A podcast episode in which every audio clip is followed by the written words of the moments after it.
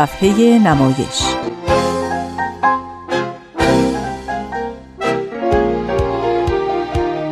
فصل دوم.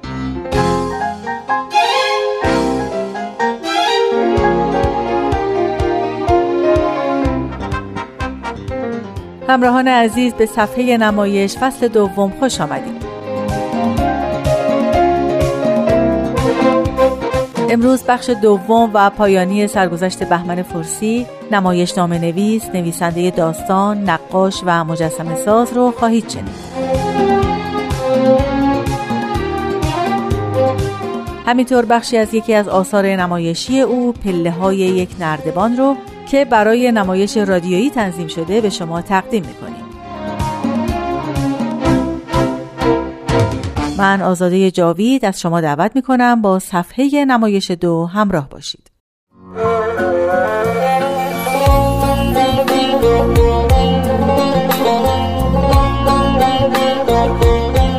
اکبر زنجانپور بازیگر و کارگردان تئاتر کار حرفه ایش را با نمایش چوب زیر بغل بهمن فرسی آغاز کرد. او درباره بهمن فرسی عقیده داره ویژگی فرسی به عنوان کارگردان این بود که بدون ادا اصول بود البته حرفه های تئاتر می‌گفتند فرسی ادا و اصولی است. مثلا در انتخاب واژگان یا نوع کارگردانیش. به حال من اون موقع تجربه نداشتم. هر چی می‌گفت قبول می‌کردم. ولی الان هم که نگاه می‌کنم بعد از یه عمر می‌بینم هر چی گفته درسته. در بازیگری با ذهن بازیگر کار می‌کرد. در واقع شاعرانگی ذهن بازیگر رو به تحریک وادار می‌کرد. توی بازیگری و کارگردانی کمتر این کارو می‌کنن. یعنی توجه به ذهنیت شاعر یا عقل سرخ عقلی که گمان می‌کنه دو دو تا چهار تا نمیشه. یکی از چیزهایی که خیلی روی اون تاکید داشت این بود که هر رازی کلیدی داره و به وسیله اون باز میشه. باید گشت اون کلید رو پیدا کرد. این فلسفه رو در آرام سایشگاه هم داشت. اما همه آدما می‌خوان راز رو کشف کنن و مرتب سراغ راز میرن در حالی که راز اصلا مهم نیست. طریقی که شما طی می‌کنی و اون کلید رو پیدا می‌کنی مهمه. یادم میاد تو خونش هم پرده های سفیدی بود که داده بود دور تا دورش رو براش کلید درست کرده بودن.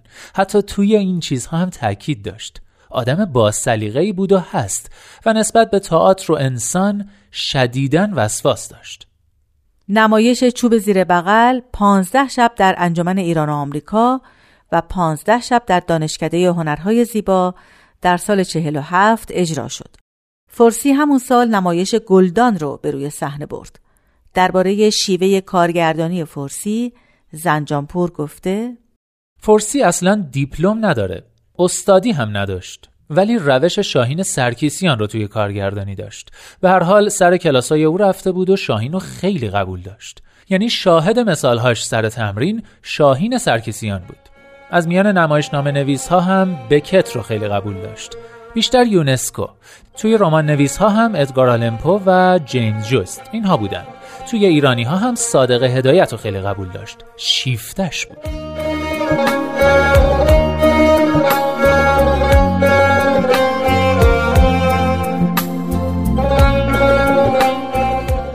بهمن فرسی در مقدمه چاپ اول نمایشنامه گلدان مهر ماه 1340 اینطور نوشته. حرف داریم حرف می‌زنیم با خودمان با دیگران. از این حرف ها من هم دارم که زده ام و گمان می کنم به فارسی تلخ و بغرنج امروز. فارسی را هر کس جوری از آن خودش حرف می‌زند. درست. ولی آیا تنها گره بازی کشدار و خنده آور ما همین است؟ من جوری که می توانستم و بلکه خواستم در این چارچوب حرفم را زدم در مجموع می توان گفت زبانم ریخت و بافت همه شناس ندارد. ولی آیا به راستی همینطور است؟ به هر حال این زبان من است و از بکار بستنش نه تنها پرهیز نمی کنم بلکه به داشتنش از اینکه خودی است شادمان هستم. درباره آن گونه بازی که ما می توانیم و باید داشته باشیم یعنی همان بازی نویسی نیز اینک حرفی ندارم و اگر دارم همان است که در بستر همین بازی پنهان و روان و شاید هم پیدا و روان است منتقدان در اون زمان با نمایشنامه گلدان برخوردهای متفاوتی داشتند. جلال آل احمد اون رو نمایشی ضد حکومتی زنگ خطری برای کهنه نویسان و گولزن سانسورچی ها خوند. حمید سمندریان از منش و روش فرسی برای نگارش گلدان به شارلاتانیزم درام نویسی یاد کرد و گفت که گلدان هر چیزی هست جز تئاتر. ادهی هم عقیده داشتند که گلدان اولین نمایشنامه ابزورد و یکی از آوانگاردترین نمایش های ایرانیه. فرسی در پاسخ به یک خبرنگار که درباره دو وجه داستان نویس و نمایشنامه نویس او سوال کرده بود اینطور پاسخ داد من می‌دونم که دو تا فرسی موجوده یکی فرسی درونی که طبیعت به علاوه خودشون رو ساختن. رسانه ها هم چندی به چند در نقش وکیل تسخیری جماعت تقلا می‌کنن از راه گرفتن اعتراف او رو تشریح کنن در حالی که از راه کندوکاو در برید دوخته هاش باید اون رو شناخت. دیگری هم بهمن فرسی بیرونیه که توها اونو برای خودشون ساختن. ربط متناوبی هم با فرسی درونی داره.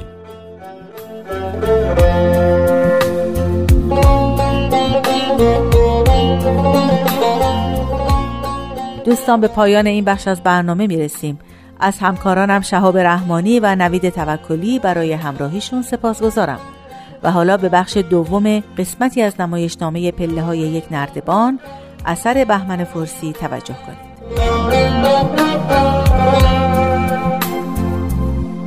امیدوارم موفق بشید تا آثار بهمن فرسی رو مطالعه کنید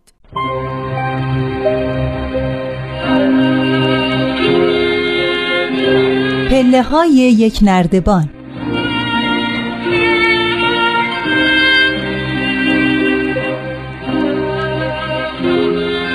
نویسنده بهمن فرسی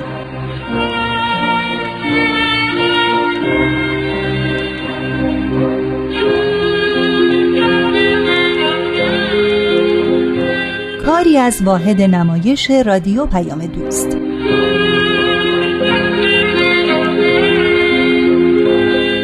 کارگردان آزاده جاوید.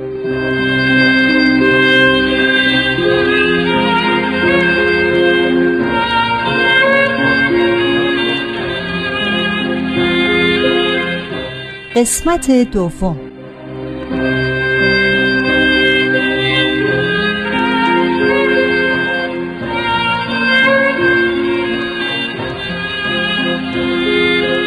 ادامه پرده اول و چشمانداز یک.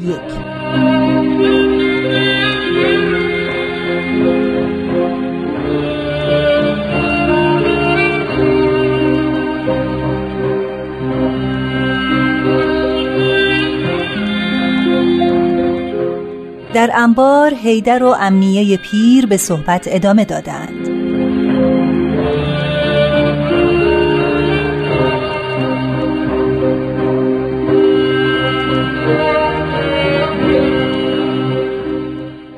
آخه بی هیچی که نمیشه یکی رو برد انداخت تو لفتونی میگه بی هیچی. الان که همه چیه.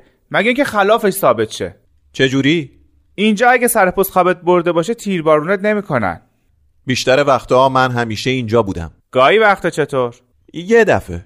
یکی دو ماه پیش شوفر شرکت اومده سیمان ببره که من اینجا نبودم. در انبارم بسته بوده. خب. شوفر می‌خواد برگرده شهر کلید بیاره که این انباردار شرکت طلو همین انبار بالایی. سر می‌رسه و نردبون میاره. از دیوار میرن بالا در رو از پشت باز می‌کنن. یارو سیمان بار می‌کنه می‌بره. بعدم به همین ترتیب در رو میبندن.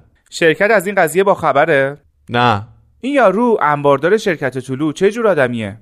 بنده بینوا عین خودمون آدمی زاده حتی بیکس و کارتر. و اصله بهش نمیچسبه. من خیلی به دادش می‌رسم. چش نداشته باش که به داد رسیدن تو. من بی منظور به دادش می‌رسم. تو هیچ زنی بهش نمی‌بری؟ نمی‌دونم. نه بابا. پس کی برده؟ کی قفل درو شکسته؟ یدکی ها سرقت شده. پس یخه کیو باید چسبید؟ اصلا به درک. میشین تا خودشون بیا روشن کنن. ببین من بازرس بودم. بازرس یکی از کارخونه های شهر. گردنم راست بود. سینم سپر بود. جلوی دزدا رو می‌گرفتم. موندنم سر اون کار علتش این بود که بهونه پیدا نمی‌کردن عذرمو بخوان. عاقبت بهونه پیدا شد. بستنم به یه دار و دسته ورشکسته سیاسی. جلو پلاسمو ریختن بیرون. چرا آدم نمی‌تونه بیطرفی خودش رو ثابت کنه؟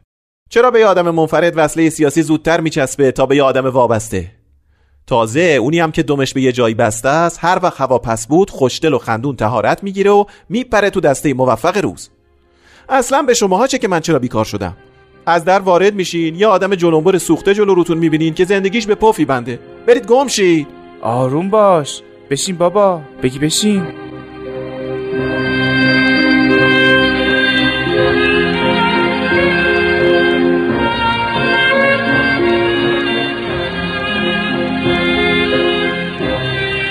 پرده دوم.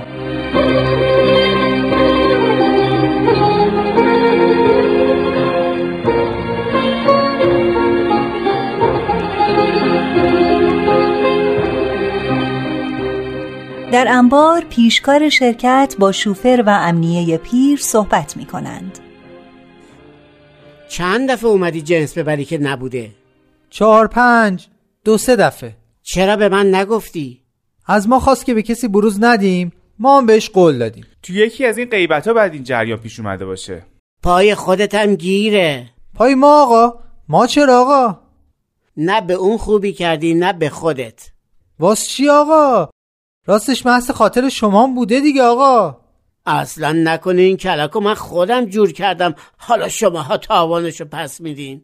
چرا بهتون بر می‌خوره آقا؟ خب ما آقا فکر کردیم آشنای قدیم شماست. گفتیم بی خیالش. لابد خود آقا خبر داره. می‌بینید شما را به حضرت عباس؟ حالا بیا. استغفرالله. برو گامشو بیرون مرتی که. چرا فوش میدین آقا به ما چه؟ پام برسه دفتر شرکت حسابتو می‌ذارم کف دستت. از کجا معلوم یه ساخت و باخت گنده ترشو نکنی. حالا دیگه بوتون می‌زنین آقا. گفتم بزن به چک برو برو. اینا رو که می‌بینین دست هیچ کدومشون تو این کار نیست. اینا رو من بهتر از شما می‌شناسم. میگه قبل از اینکه بیاد اینجا تو شهر بازرس یه کارخونه بوده. درسته؟ بوده که بوده. حالا چی؟ این آدم و زبونش از همه جا رونده. دو کلمه حرف حساب تحویل شما داد؟ میگه تا پسرشو نبینه و قضیه رو بهش نگه از اینجا تکون نمی‌خوره. این سرقت قبل از اینکه یه سرقت معمولی باشه یه خرابکاریه یه کارشکنیه. این انبار بالایی شرکت طلوع از رقیباتون نیست؟ نه شرکت طلوع فقط چوب و آهن معامله می‌کنه. خب پس فعلا توقیفش می‌کنیم. مگر اینکه شما زامنش بشین. من؟ نمی‌خواین زامنش بشین؟ شما فعلا برید. وقتی برمیگردم یه سرم میام پاسکار.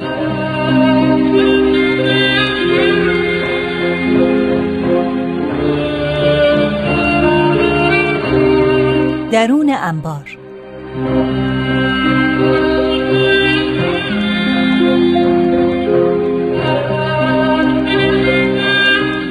پیشکار مانده که از ماجرای سرقت بسیار ناراحت است.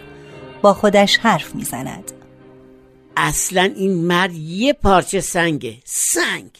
یه سری قاعده سنگی هم برای خودش داره که فقط به اونا عمل می‌کنه. اینم شد زندگی. یه وقتی سرتاسر سر روسیه و چین و ژاپن زیر پاش بوده. حالا نیست. همین دیروز پله چهلم امروز زیر پله صفر. گور پدر فردا. آخه رفاقت حدی داره تلافی حدی داره. نیم ساعت مثل یه دایه به گوشش خوندم که آخه چطور ممکنه از قضیه بیخبر باشه؟ هست دیگه هست.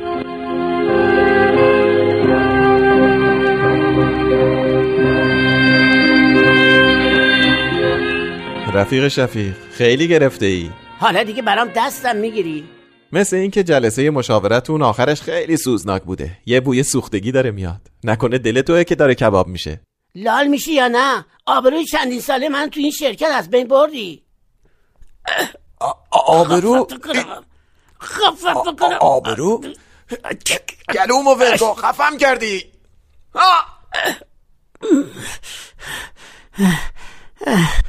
پیشکار مشتی به چانه بابا هیدر میکوبد و او به زمین میافتد. پیشکار بر میگردد و نادم به گوشه ای می رود. بابا هیدر روی زمین نیمخیز می شود و می نشیند. منم اگه جای تو بودم از کجا معلوم که همین کارو نمی کردم هیچ کس نمی‌تونه جای هیچ کس باشه. من دیگه اینجا نمیمونم. اول با تکلیف این قضیه معلوم بشه بعد هر جا می‌خوای بری برو. به من ارتباطی نداره. چند دفعه انبار ول کردی و رفتی؟ صد دفعه. بیشتر. چرا من خبر نکردی؟ برای اینکه با اون کله گندت خیال می‌کردی دارم از آشناییمون سوء استفاده می‌کنم. حالا می‌خوای مثلا بگی که نکردی؟ آدم مثل تو کینه بدقلق ندیدم. من تو دلم چیزی نگه نمیدارم. هر چی دارم بیرونه. به من چه که کاسه کوزه تو تو اون مناقصه گنبد به هم ریخت؟ یواش تازه نکن. اگه تو پنهونی نمیرسوندی که ما با آخرین دهشایامون این لغمه گنده رو داریم میقاپیم کار تموم بود. مگه تو خودت با چی داری مردم رو میچاپی؟ هر شرکت ساختمانی دیگه هم همینطور. مگه شماها 6 7 سال پیش این همه زار و زندگی و وسیله و ابزار داشتین؟ من اگه وظیفه این باشه که این انبار رو بپام خوب میپامش. اون وقتم وظیفه من این بود که نذارم سر اداره که توش کار می‌کردم حق سوار کنن. اگه برای خودت نون داشت میذاشتی. حالا چی میگی؟ بد کردم که از دربدری و گرسنگی نجاتت دادم؟ اگه خوبی کردی به خودت کردی. منم اون وقت که تو ترکیه مساواتچی ها رو تیکه تیکه می‌کردن جونم رو به خطر انداختم و فرارید دادم. مطمئن باش که فقط به خودم خوبی کردم. اینا یه لذت های مسخره است که وقتی همه کار هستیم گدایی می‌کنیم تا وقتی ذلیل و هیچ کاره میشیم جز افتخاراتمون به حساب بیاریم. تو خوبی و بدی سرت نمیشه. از حالا دیگه قطع می‌کنیم. قطع بود. رئیس پاسگاه گفته اگه من زمانتت بکنم تا روشن شدن قضیه می‌تونی آزاد باشی. لازم نکرده. من تا فردا غروب همینجا میمونم. جریانو به پسرم میگم بعد خودم میرم خودمو به پاسگاه معرفی می‌کنم. من همین امروز بهش تلفن می‌کنم و قضیه رو میگم. تلفن لازم نیست. خودش میاد اینجا با خبر میشه. ممکنه حالا حالا نتونه با خبر بشه. خیال کردی. دلسوزیتم ببر برا عمت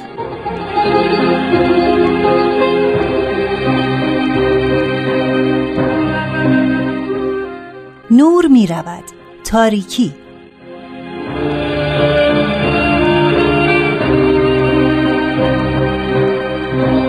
نور تدریجا برمیگردد.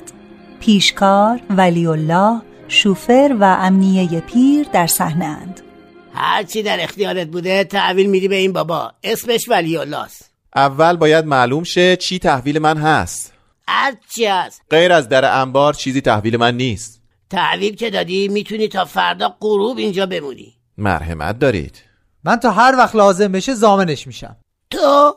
ما از اینجور جاها رفاقت خودمون رو شروع می‌کنیم. هر کار دلت می‌خواد بکن. به هر حال بعد از این انباردار شرکت ولی الله است صورت داره قربان؟ فعلا همینطور تحویل بگیر بعد ترتیبشو میدیم. چشم. چشماتو وا کن بی نوا. را بیا بریم. منو برسون شهر. من می‌خوام زامن بابا بشم. شرکت زمانت شما رو قبول داره؟ قباله می‌ذارم. یکی با من بیاد شهر. ثبت کنی. فکرشو نکن بابا. حالا ببین انگشت کیا از تو این کار درات پیشکار و شوفر خارج می شوند اگه من باعث نونت میشم ما همه باعث نون هم دیگه میشیم. هر جا یکی میاد حتما باید یکی بره. تو این مملکت بیشتر از این نون تو کار نیست. اونم برای من و تو که از زیر بده عمل اومدیم. من دوست ندارم سفره دیگران از جلوشون برچینم سفره خالی رو برچیدن خودش یه خدمتیه. اینجا من چهار تا سگ دارم. از سگ بدت نمیاد که. سگ و سرایدار از یه خونوادن معلومه تو این کار سابقه داری. اگه بخوان کلکی رو که به تو زدن به من بزنن یه نصف روزم اینجا بند نمیشم. من باید بدونم چی تحویلم هست. کشکی هم چیزی دست کسی نمیدم ببره. هیچ وقتم انبار تو ول نمی کنی به امید خدا بری پی درد و بیدرمون خودت. اون دهن و قازل حاجات هم نمی‌تونه ببنده. این سگا رو نگه دار. من اگه برام ممکن بود با خودم میبردمشون. شایدم یه روزی بیام خرجی رو که براشون می‌کنی بهت دادم بردمشون. هر وقت خواستی می‌تونی بیای ببریشون. توی این قفس یه جغده. اگه خوشش نداری یکی دو روز غذا بهش نده. خودش پر می‌گیره میره. شایدم همین که پای من از در این انبار رفت بیرون اونم به پره و بره.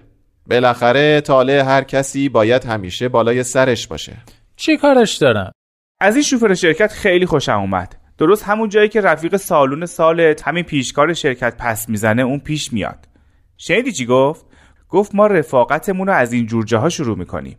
من همین الان بات میام پاسگاه. بی خیالش باش. یعنی تو به چیزی هم اعتقاد داری؟ به تفنگ تو کله ناپلئون دارم. یعنی چی؟ یعنی به زور و کلک. به زور و کلک هم نداری. صبر کن تا ببینی. تو فقط یه مش حرف گنده ای مرد حسابی. باش تا ببینی پای چه کسایی رو به میون می‌کشم. کسی که پای خودش گیره نمی‌تونه پای دیگرون رو به میون بکشه. به هر حال من همین الان با تو میام پاسگاه و فردا غروبم با خودتو برمیگردم همینجا که جریانو به پسرم بگم. اگه بری تو دیگه برگشتن به این آسونی نیست. تو رو که دارم غم ندارم. خب آقا ولی الله از انبار چیزی نیست که من بتونم تحویلت بدم. اون اتاق دم انباری سالی سه چهار ماه می‌تونی توش زندگی کنی. وقتی هم توش میخوابی مراقب سقفش باش که خیلی روتل داره. یه وقت دیدی از شر زندگی راحتت کردن. این ماشینای گندرم خیلی باید هواشونو داشت. ظاهرشونو که نگاه می‌کنی خیلی قرص و قایم به نظر میان. اما اگه یه تیکه کوچیکشون ناقص بشه حکم گنبد بی امامزاده رو پیدا می‌کنن. خب دیگه چیزی نیست که بتونم تحویلت بدم. این خرت و پرتام مال خودمه. هر چی دیدی به کارت می‌خوره بیرو در واسی برش دار. بقیهش رو دو تا چمدون با یه گونی دارم که تو اونا رو باید جابجا کنی. اینطور خیال کن که بخچه یه مسافر رو داری میبندی. خودت چیزی نداری بپرسی؟ من میگم حالا شما بیا زمانت این شوفره رو قبول کن. گرده بیمنت از همه بهتر. شاید این دو سه روز عاقبت یه طوری شد. طوری بشه و نشه برای من دیگه فرقی نمی‌کنه. اون بابا که منتی سرتو نداره صادق و صافی گفت که زامنت میشه. اینا دیگه به خود من مربوطه. من زامن ندارم. میرم اونقدر اون تو میمونم تا قضیه روشن بشه. من برم کتم و بندازم رو دوشم و بیام. غریبه. این مد راست راستی عقلش پاره سنگ می‌بره. مثل اینکه یه کمی حواسش به خودش نیست. زندگی گند. حالا شما میگید که این بابا تو قضیه دزدی انبار دست داره؟ این بابا تالاش حرف درستی تحویل ما نداده. مرتب انبار رو ول می‌کرده می‌رفته. توی یکی از این رفتنها هم انبار رو زدن دیگه. منتها آدم نمی‌دونه یخه کیو بچسبه. کار کار این بابا نیست. چه می‌دونم؟ برم برش دارم ببرم. اگه من جای اون بودم به گمونم همین کارو می‌کردم که اون داره می‌کنه. وقتی خواستیم بریم ندا بده من میام در رو میبندم.